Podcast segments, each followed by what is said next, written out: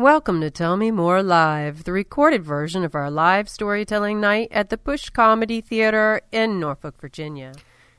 In this recording, Pam Francis finds a message for herself in the darkness. By the way, I'm going to issue a trigger warning for anyone who has suffered sexual abuse for this recording. Well, uh, when I was 30, I was married to my first husband. And uh, he was a big drunk. And uh, his dad worked at the railroad when it was still Norfolk and Southern. And he was a big wig. And so Tony could go to work and not really have to work and still get paid. So uh, for his job, he would sell cocaine. okay, so when I met Tony, at uh, the last act, which used to be on Newtown Road an eon ago, because I'm almost 58 in July. So is a long time ago. Um, started hanging out with him, and before you knew it, you know, I was a cokehead and an alcoholic myself. So, took us to marriage counseling. They said, Hey, have y'all ever thought about going to AA? And I was like, Yeah. That's it. That's where I'm going to take him. Okay, because I didn't have a problem, right? So I take, I take Tony to AA. And Tony's like, mm I'm not staying. He leaves. I stay. I stay for five years. And through that period, I don't know if anybody's ever been in a 12 step program. I went to every 12 step program there was. Just for the record, do not go to any Sex Anonymous meetings. Mm-mm there's rapists there. Don't go there, okay? But I went to all the other ones. You know, big back then was Big Codependents Anonymous. Everybody remembers that, right? Of course, the AA, the NA, the CA, the, you know, We Hate Your Mother A, all those. I went to all of them.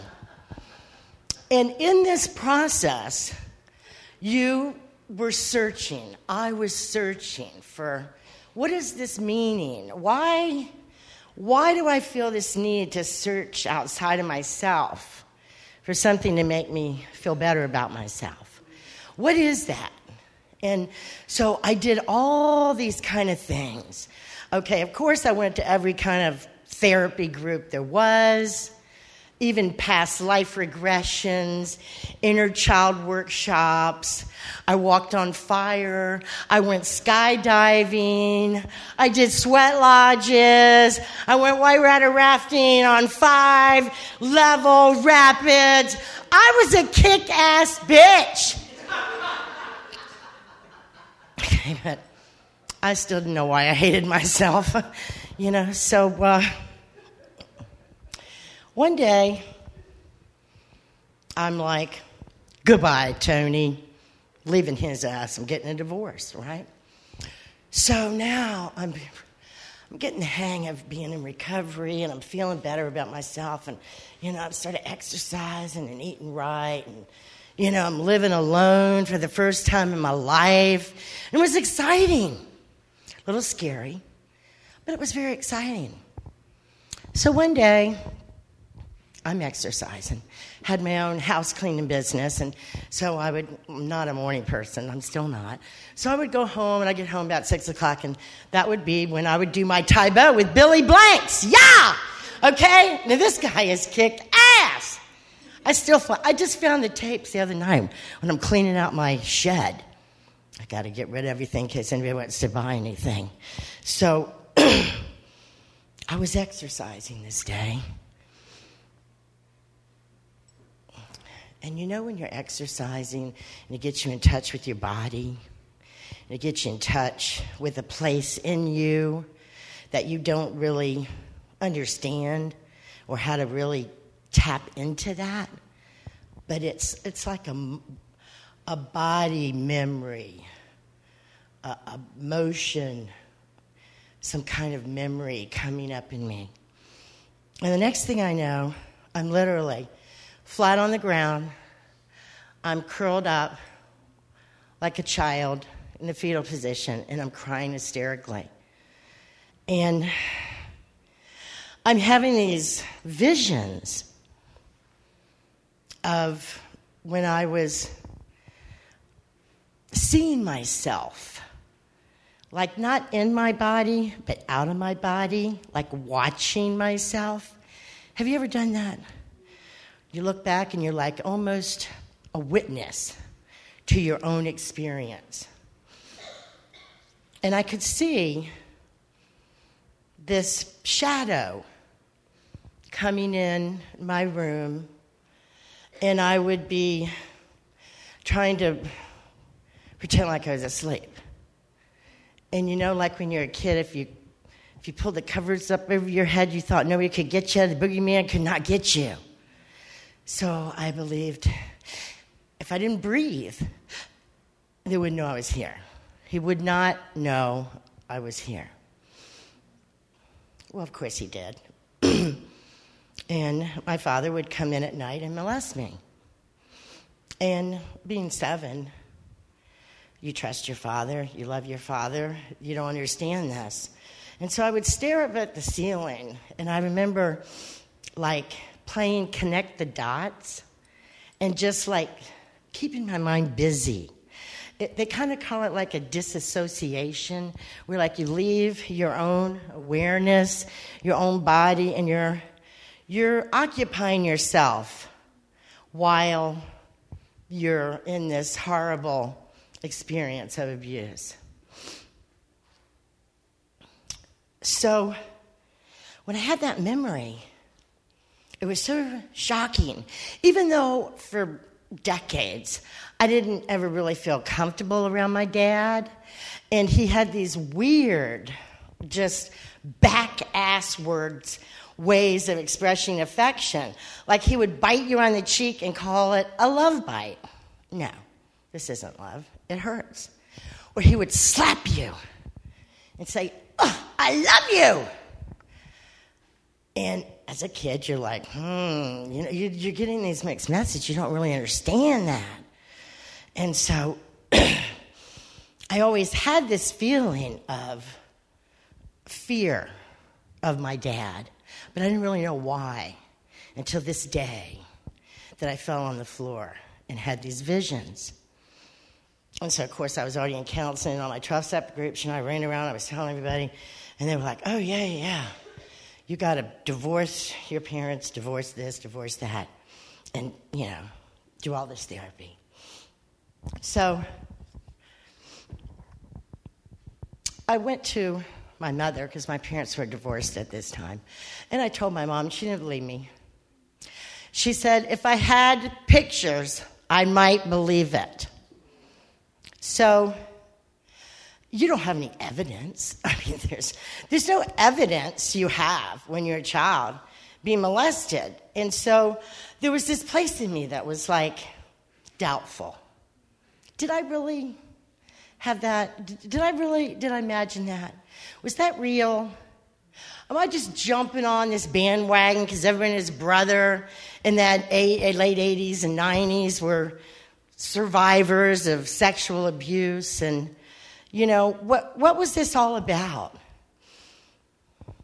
But i had some great therapists and they would go just stay with your feelings pam. Trust yourself. Even though it doesn't make sense it doesn't need to make sense. You only need to trust yourself. So okay i'm going to trust myself. So I went for several years estranged from my father. And he had moved out to Las Vegas when my parents got divorced. And he would call me every six or 12 months and say, Hey, am I still the man? And that was his terminology for, You still think I molested you? And I'd go, Yeah, yeah, Dad, you're still the man. And our conversations wouldn't last long. This went on for years. One day, the phone rang. And I heard my dad on the other line. And he said, Am I still the man? And I said, Well, I know you don't think you're the man, Dad. And all these years of therapy and all this inner work on myself, what I was really striving for was a peace. A peace within Pam that didn't matter if he acknowledged what he did, or if my mother believed me, or if he ever apologized. It, it no longer mattered because what mattered was I could trust what I was feeling. I could believe in my own self. And there was nothing outside of me that was ever going to heal me. Ever. So I get the call. And we come to find out he's dying of cancer. And he's been begging me and my sister to come for years to come to Vegas and go see the shows and the slots and woohoo, the strip. Well, this particular phone call, I say, Well, I'll talk to Debbie. We'll see. Maybe we'll come. We talked, and we did. And as we were walking towards him in the airport, it was this just this kind of shriveled, old, wrinkled up, really just wasting away old man. And I remember my sister and I, like almost falling back and like grabbing each other and going, Oh my God, is that dad? And it was. And so our visit, we didn't get to do any of those things that he wanted to do because he was too sick. So we went home. Within a few months, we got a phone call from his girlfriend, Judy. Your father has fallen, and uh, he's broke his hip, and he has cancer, and it's everywhere, and he's dying and they're going to put him in a nursing home because I can't take care of him. I did this with my first husband. I can't do it again. Somebody has to come take care of him. So we have this big family meeting. Now, by this time, I'm married again. Why I kept doing that, I don't know. So we're at the family meeting, and there's my mother. She's remarried. There's my sister. She has the illegitimate son. You know, I'm, you know, me. I'm sitting there, self employed, my house cleaning business. And so there's this big discussion. Who is going to go put him in a home? Who's going to do this? And unbeknownst to me, unaware to me, this, this voice said, You are. You're going. You go, Pam. And I, and I, I couldn't put words to it. My friends would say, What? Are you crazy? After what he did to you? And he's never apologized? And you're going to go out there and you're going to take care of your dying dad? And I couldn't understand why I was going. But I knew I was called to go. Do, do you know what that? Well, you have this inner earning, a, a, a drive, a pull that you you have to do something or not do something, and you don't really know why. You just you just follow. So that's what I did. I went. And there was a big chaos with my mother, my sister, and the drama, and the in and the out. And there came a day when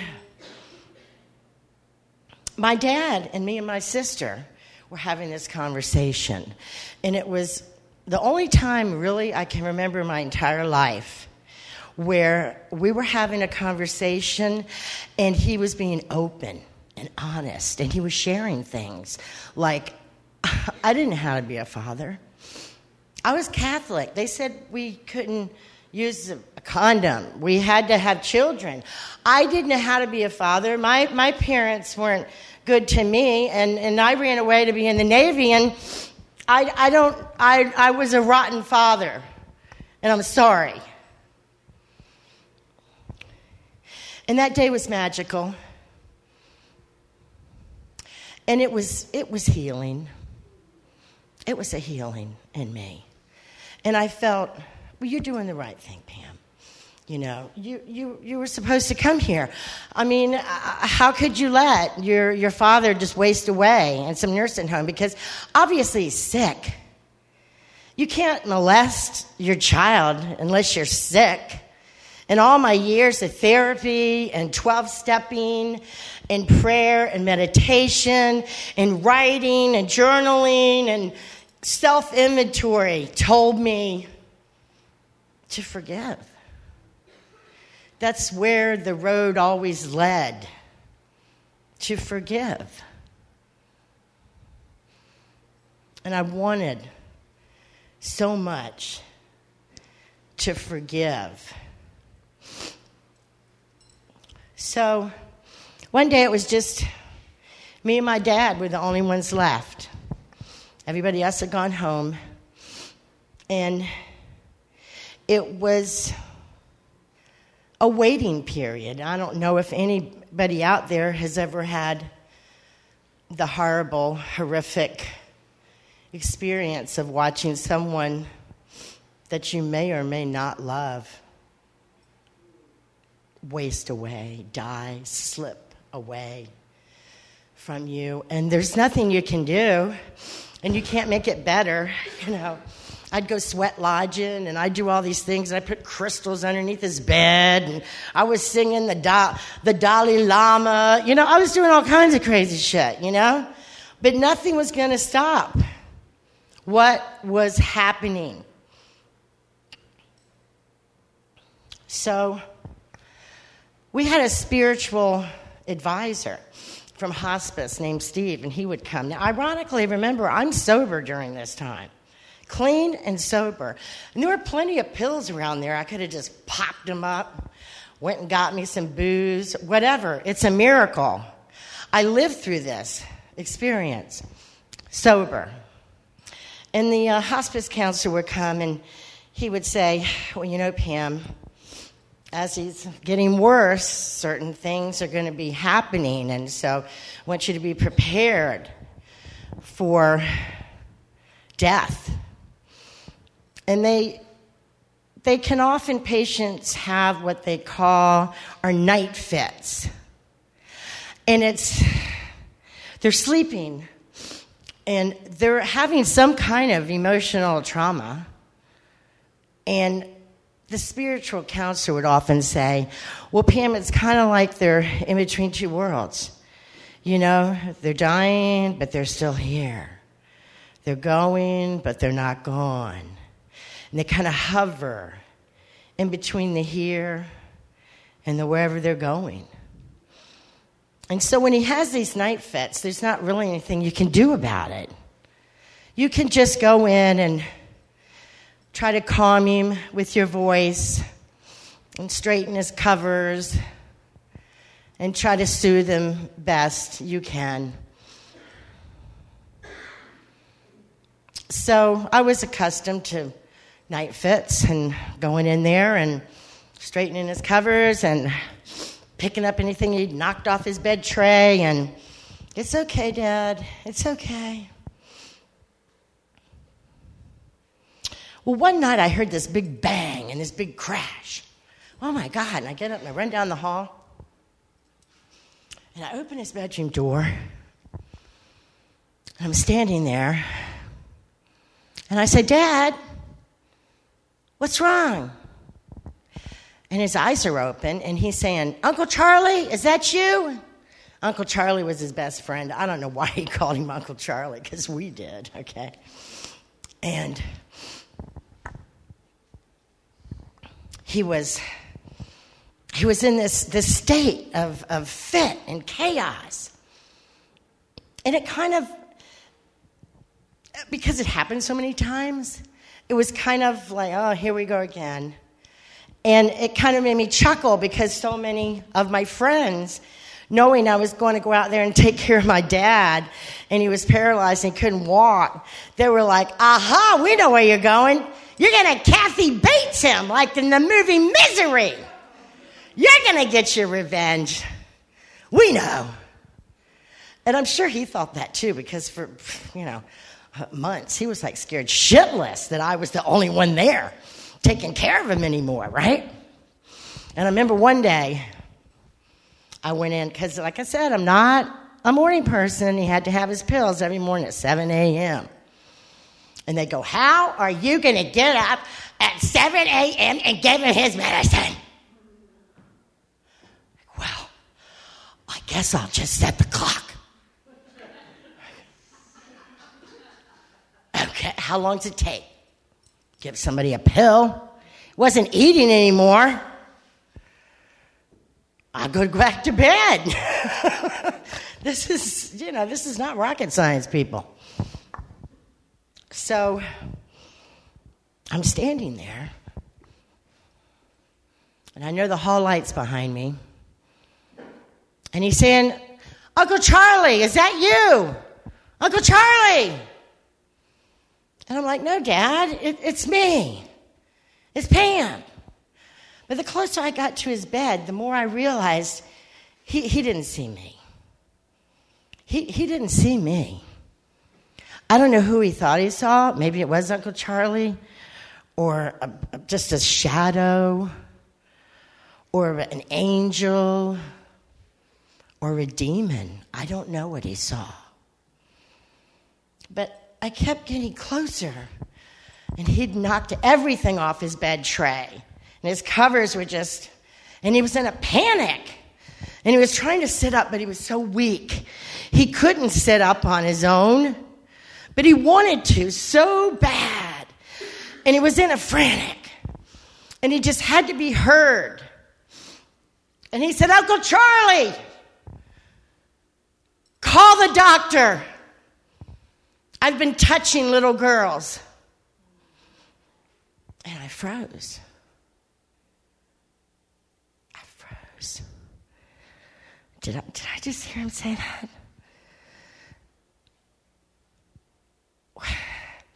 What do you mean, call a doctor? Oh, yeah, he's sick. He must know he's sick if he said something like that. But I ran out of the room and I just broke down in tears. And it wasn't a couple more days later, he was dead. He died. So my sister came, we sold the house, we sold everything, we moved back. I'm back at Virginia, I'm back at work, and I'm talking about this because in 12 step groups you talked about shit all over and over and over and over, okay? And the theory was that the more you share your story, it's kind of like a triple antibiotic for other people's wounds, their emotional and psychic wounds, because they bond with you and they say, Yeah, I'm not alone. Look, they feel that way. This is real. I'm okay. I'm not crazy. And I was sharing, and again, what are you crazy? Why did you even go there, Pam? What? And it was an epiphany that I had like this. Remember that movie, Field of Dreams? with Kevin Costner, one of my favorite movies. Okay, with the very end where Shoeless Joe Jackson is getting ready to walk back into the field and Ray's standing out there and he, he sees his dad, the catcher in a distance, and he's like, Oh, build it and he will come. I built it for him. But shoeless, Joe Jackson, he said, No, Ray. You built it for you. And it was in that moment I knew why I had gone to Las Vegas. It was never for him, it was always for me. And that grace is a whisper. It's something that you hear and you don't really know where it's coming from or why or what it means, but grace will whisper to you if you listen. And from that moment on, I paid attention to every whisper, every wrench in my gut, every time it was like, oh, wait, I knew that. Something's telling me I better pay attention. We've all done that, haven't we? A hundred times. Darn, I knew I should have done that. Damn it, why did I do that? Because we heard the whisper. And that's grace. That is a blessing. That is a moment, an opportunity for us. it's not for anybody else. I went there for Pam. And that day and in that moment, I received the blessing that I had worked all those years and all those groups and all those venues and all that stuff for that day, for that message, for that blessing, for that grace. Thank you. If you'd like to come out and tell a story like this one, or just enjoy the show, visit tellmemorelive.org. That's tellmemorelive.org, where you'll find a list of upcoming shows, submission and contact forms, and more storyteller podcasts. Until next time, thanks for listening to Tell Me More Live.